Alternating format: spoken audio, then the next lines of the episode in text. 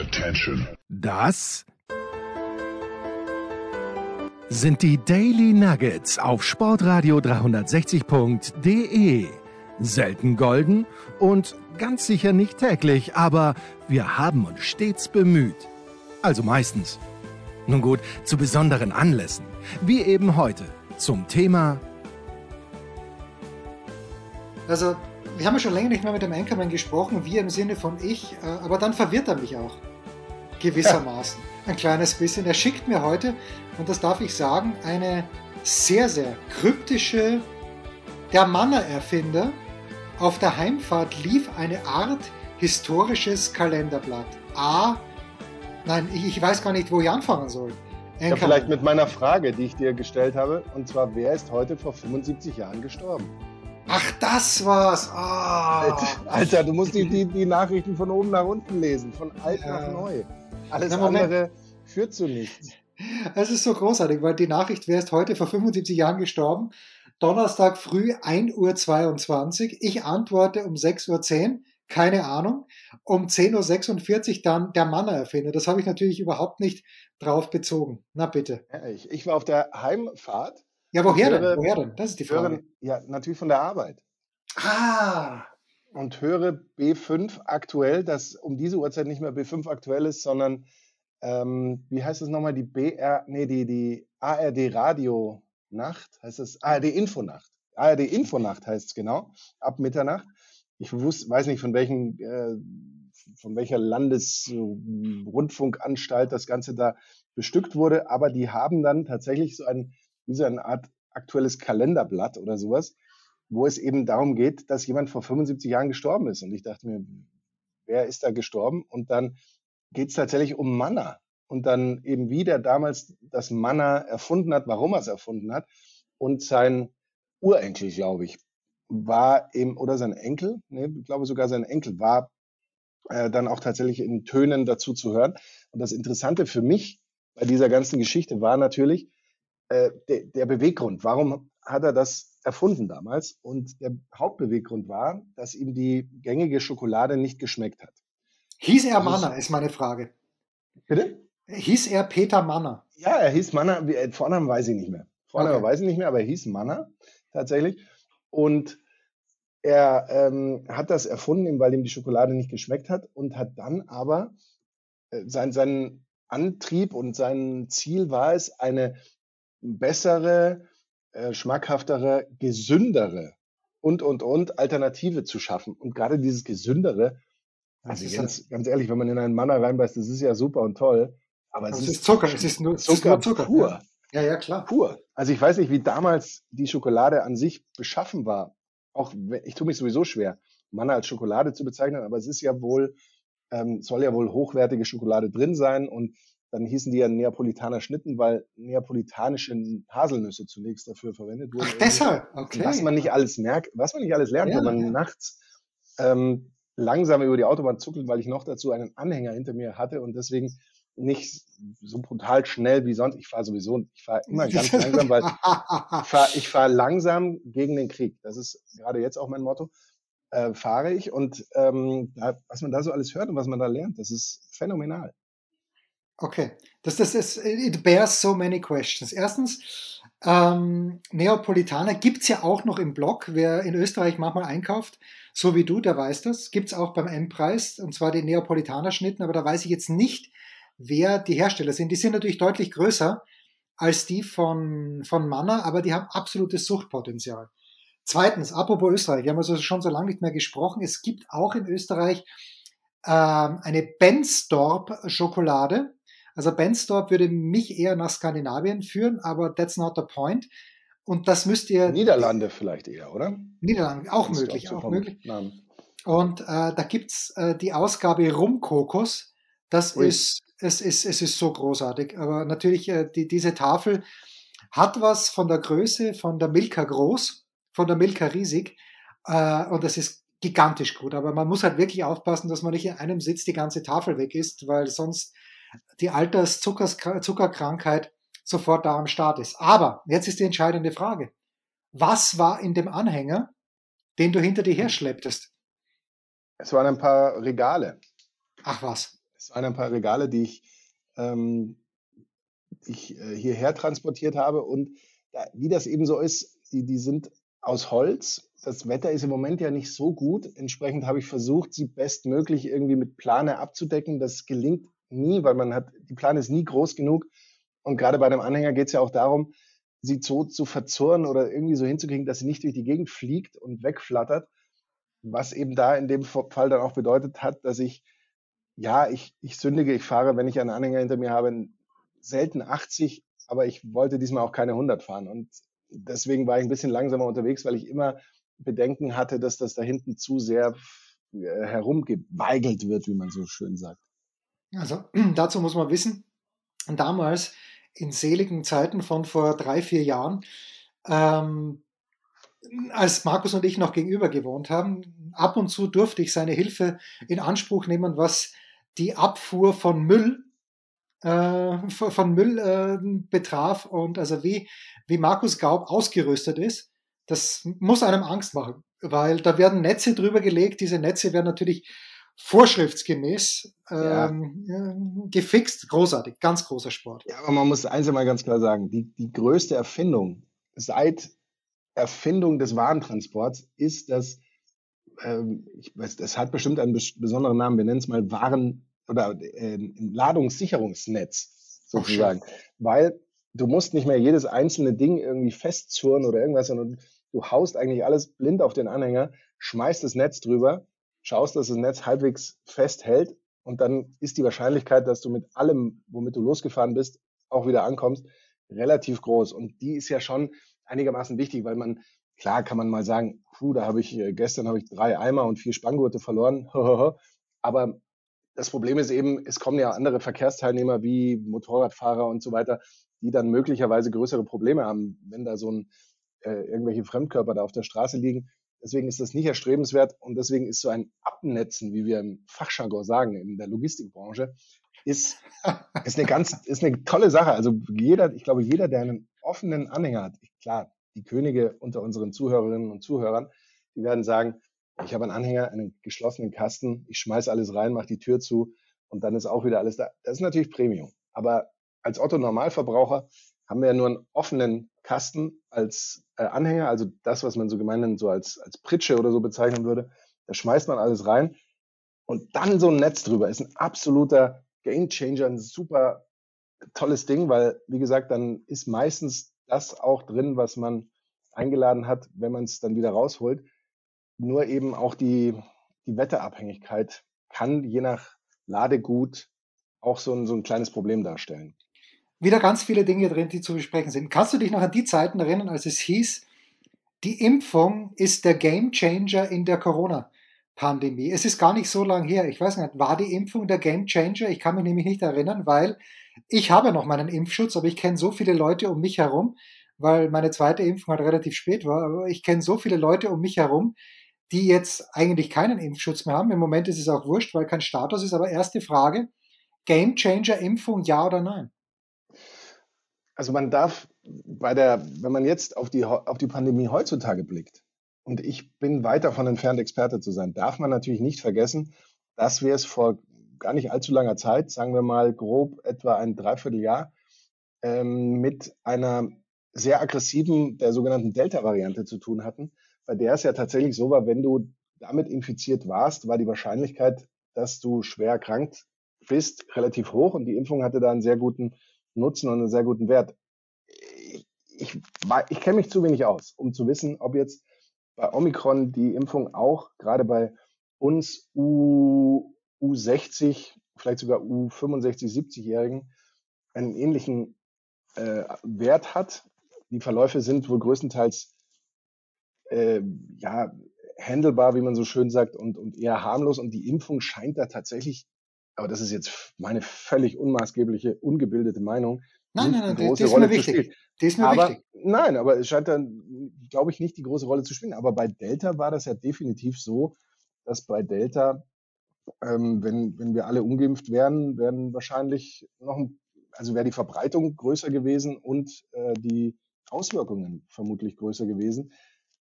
Das Gute ist, dann kam eben der Sommer und dann hat sich die Delta-Variante da so abgeschwächt, beziehungsweise eben vermutiert in eine andere, die eben durch die Impfung offensichtlich nicht so gut adressiert wird. Und jetzt sagen alle, ich habe es immer gewusst, ich muss mich nicht impfen lassen, weil das bringt eh nichts.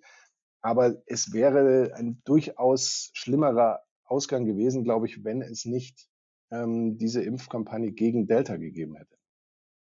Meine Meinung, aber ich weiß nicht, wie du das siehst. Professor Dr. Medgaub, ähnlich. Nein, ich sag ja, ich habe es ja, ich hab keine Ahnung, aber du fragst mich und dann sag du, wie du es siehst. Naja, gut, ich frage mich halt, was wird im Herbst wieder sein, ja? Was wird sein, wenn vielleicht die Zahlen sind ja jetzt hoch, aber wenn dann die Krankenhausbetten vielleicht wieder ein bisschen mehr besetzt sind, was wird sein, wenn das Oktoberfest stattgefunden hat, hier ganz bei uns in München? Das ist sowieso eine große Frage, die ich auch an unsere Hörer stelle, weil ich habe, also eine Schülerin von mir, die verdient sich 2,50 € in ihrem wirklichen Leben auch dazu, und das macht sie schon sehr, sehr lang, indem sie kellnert, eben in diesen Tagen auch bei einem Volksfest, und man fragt so, naja, wie viele Leute sind da? Und sie sagt vergleichsweise, Klassiker, sie sagt für Montag war es viel, ich frage sie am Dienstag, für den Dienstag war es viel, ich frage sie am Mittwoch, für Mittwoch war es viel. Also offenbar gibt es in diesen Tagen sicherlich auch verständlicherweise doch das Bedürfnis, sich wieder unter Leute zu mischen, aber ich weiß nicht. Also erstens mal bin ich sowieso kein Oktoberfestgeher, nur was werden dann die Auswirkungen sein, wenn der Herbst kommt, wenn vielleicht eine neue Variante kommt, aber natürlich, wenn eine neue Variante ist, dann hilft die bestehende Impfung wahrscheinlich genau gar nichts und dann sind wir wieder back to square one. Ich weiß es nicht. Aber ich meine, das wird damit stehen und fallen, welche neue Variante uns da ins Haus fliegt und angeboten wird, vermutlich, aus meiner auch hier wieder nicht oder völlig unmaßgeblichen Meinung heraus.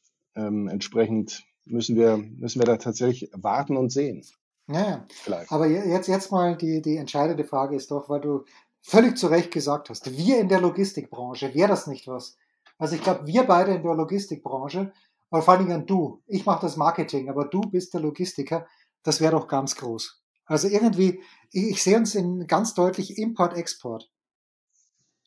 Aber dafür das ist aber auch nicht mehr das, was es mal war.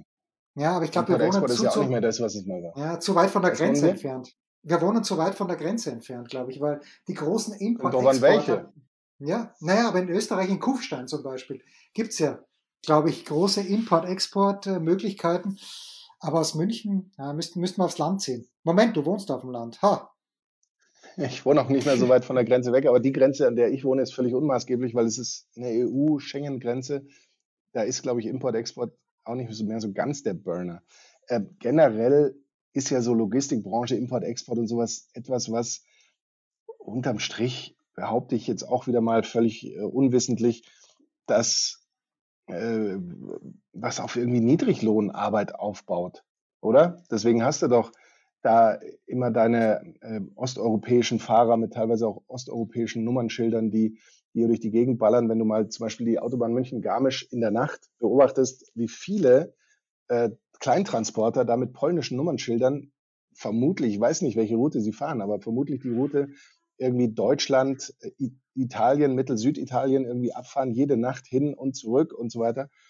Das hat schon seinen Grund, glaube ich, warum da keine deutschen Nummernschilder dran sind und eben auch vermutlich keine deutschen Fahrer drin sind. Und an sowas, Jens, wollen wir nicht teilhaben. Aber wir haben teilhaben, wir sind ja Verbraucher. Insofern. Natürlich, das ist es ja. Wir können uns da nicht rausreden. Naja, gut. Also, was hast du gestern bearbeitet? Wahrscheinlich Manchester Citys Aufstieg ins Champions-League-Finale. Das war gestern dein Ziel, wo du auch bis kurz vor Ende daran festgehalten hast. Meine Aufgabe war ja jetzt, in diesen 4 Champions-League-Halbfinaltagen Übersetzungen zu liefern für Fernsehen von Sky Austria im Vorfeld. Trainerstimme, Klammer auf, Berlin, Klammer zu. Und im Nachgang eben auch Trainer, Spieler, was halt so kam, das zu übersetzen. Gestern war der Fall, dass man natürlich sich dann denkt, ja gut, sitzen wir halt eine halbe Stunde länger hier, aber das Spiel schauen wir uns an. Und dann kam keiner, den wir dann hätten übersetzen können und müssen. Und somit hätte ich eigentlich auch mit Spielbeginn schon die Heimreise mit meinem Sattelzug antreten können. Aber machen wir uns nichts vor, das Spiel hatte schon was. Also gerade so, was diese Wendung anging zum Schluss, hatte für mich persönlich so einen leichten Touch von 99. Daran fühlte ich mich zumindest erinnert. Und ich finde sowas immer interessant und immer irgendwie gut, wenn es eine unvorhersehbare Wendung gibt.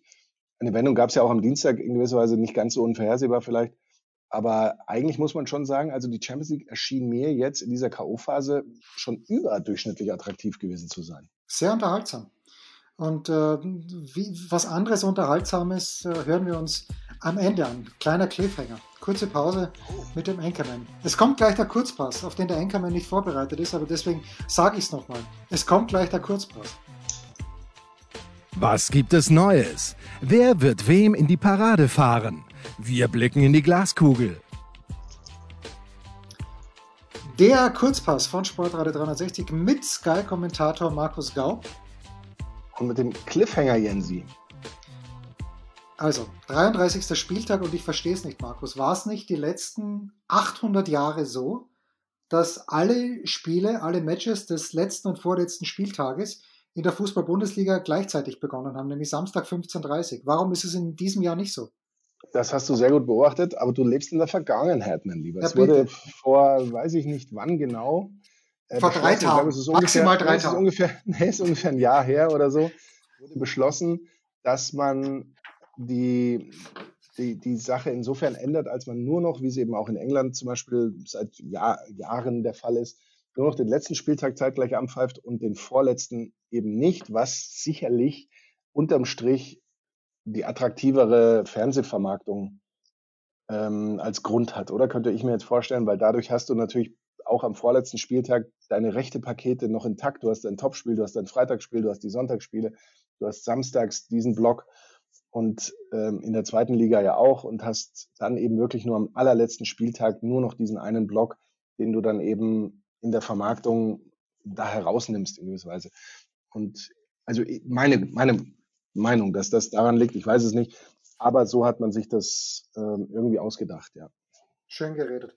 Na gut, also gibt es dementsprechend auch ein Freitagsspiel, das ja im Grunde genommen von den Namen her uns jetzt eher weniger vom Sessel reißt, aber die Wettquoten hätten wir noch einen Wettpartner, sind extrem ausgeglichen, nämlich zwischen Bochum und Bielefeld. Bochum zu Hause 2,15 für den Heimsieg, 3,50 unentschieden, 3,3 für einen Auswärtssieg. Für Bielefeld geht es ja noch um was, für Bochum nicht mehr. Bochum nur eines der letzten 12 Pflichtspiele gegen Bielefeld gewonnen, erstaunlicherweise. Aber, und das war wirklich begeisternd, möchte ich sagen, also Dortmund hat ja 2 Elfmeter gebraucht, damit es irgendwann mal 2-2, dann 3-2 gestanden ist gegen Bochum, aber Bochum gewinnt trotzdem mit 4-3 ohne Elfmeter, wohlgemerkt, und hat damit den Klassenerhalt gesichert. Allerdings, gerade in diesem Zusammenhang muss man sagen, Bochum seit 3 Bundesligaspielen sieglos. Ich weiß es nicht, Markus, ein schwieriges Spiel. Ich glaube, sagen zu können, dass ich am Freitagabend etwas anderes finden werde, aber das ist nur meine typische Arroganz. Ich bin mir sicher, du wirst wie sklavisch vor welchem Gerät auch immer hängen, um dir dieses Spiel anzuschauen. Wie siehst du es?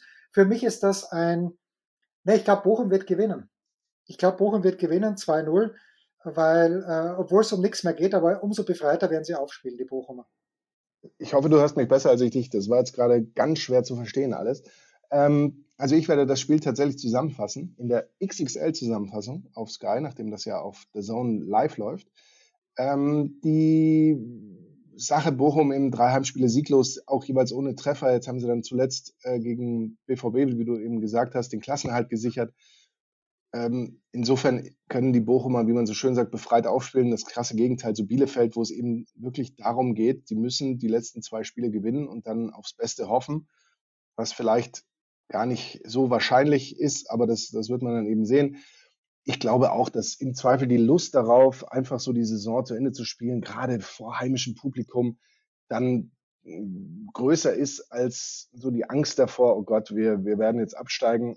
Zumal Bochum, das ist ja Wahnsinn, was die für Werte haben, wenn man mal schauen, da muss ich jetzt ganz kurz hier ein bisschen rumblättern und dann gucken, dass sie 25 Tore erst erzielt haben in dieser Saison. In der Rückrunde erst 11 Tore. Und wenn man sagt, ja, aus dem Spiel heraus läuft es nicht, 3 Tore nach Standards ist dann natürlich gerade für so eine Mannschaft unten drin auch viel zu wenig. Also ich sehe hier schon einen Sieg der Bochumer 3-1 vielleicht. Obwohl ich mir nicht ganz sicher bin. Aber vielleicht ist es auch eher ein 4-0 als ein 3-1. Ja, ich bin mir auch ziemlich sicher, dass Bochum gewinnen wird. So, wo es wirklich noch um was geht, gewissermaßen, ist Samstag 15.30 Uhr Freiburg gegen Union Berlin. Weil die Freiburger erstens mal einen, wie ich finde, interessanten Coup geliefert haben in dieser Woche, nämlich durch die Rückkehr von Matthias Ginter, und Freiburg im Moment Vierter auf dem Champions-League-Platz, aber ziemlich spannende Auslosung hinten raus. Die spielen jetzt gegen Union und ich glaube, die kommende Woche in Leverkusen. Für Leverkusen wird es da um nichts mehr gehen, aber da ist natürlich ganz, ganz viel los. Nur eins der vergangenen 11 Bundesligaspiele hat Freiburg verloren, das war gegen die Bayern, okay. 6 Siege für Unentschieden und 9 mal 3 oder mehr Tore schon geschossen in diesem Jahr. Das sehe ich ehrlicherweise nicht gegen Union, weil nicht, dass ich jetzt ganz dick drin bin bei Union, aber ich habe schon den Eindruck, die stehen hinten einigermaßen gut. Also wenn wir noch, wie gesagt, es ist ja die alte Geschichte. Wir hätten Quoten hier, 1,9 Heimsieg Freiburg, 3,6 Unentschieden und 4-1 Auswärtssieg Union Berlin. Sehe ich nicht. Ich glaube, Freiburg wird durchziehen. Freiburg wird die Chance beim Schopf packen und wird dieses Spiel 2-0 gewinnen. Union ist ja seit 5 Bundesligaspielen ungeschlagen, sind 4 Siege auch in dieser Phase, spielen die beste Bundesliga-Saison ihrer Geschichte. Das ist jetzt auch nicht so überraschend vielleicht.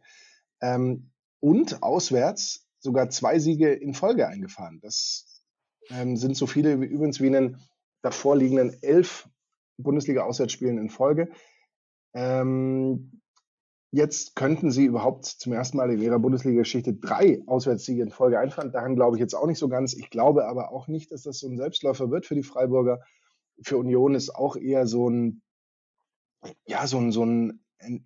Erleichterungsmodus und Feiermodus vielleicht in dieser Saison, während für die Freiburger es schon auch darum geht, ja, so was zu verlieren zu haben. Das ist ja auch immer so ein ganz besonderer Moment. Ich glaube, dass es 2-2 ausgeht und dass es ein sehr unterhaltsames Spiel wird. Wollen wir auf keinen Fall ausschließen. So, das Topspiel. Wolf Fuß freut sich schon wie Bolle. Er darf nach Berlin zu Hertha BSC gegen den ersten FSV Mainz 05. Also Hertha wird nicht absteigen. Ich glaube, da sind wir uns alle einig. Dieses 1-1 in Bielefeld, hinten raus ärgerlich, wird aber keine Konsequenzen haben.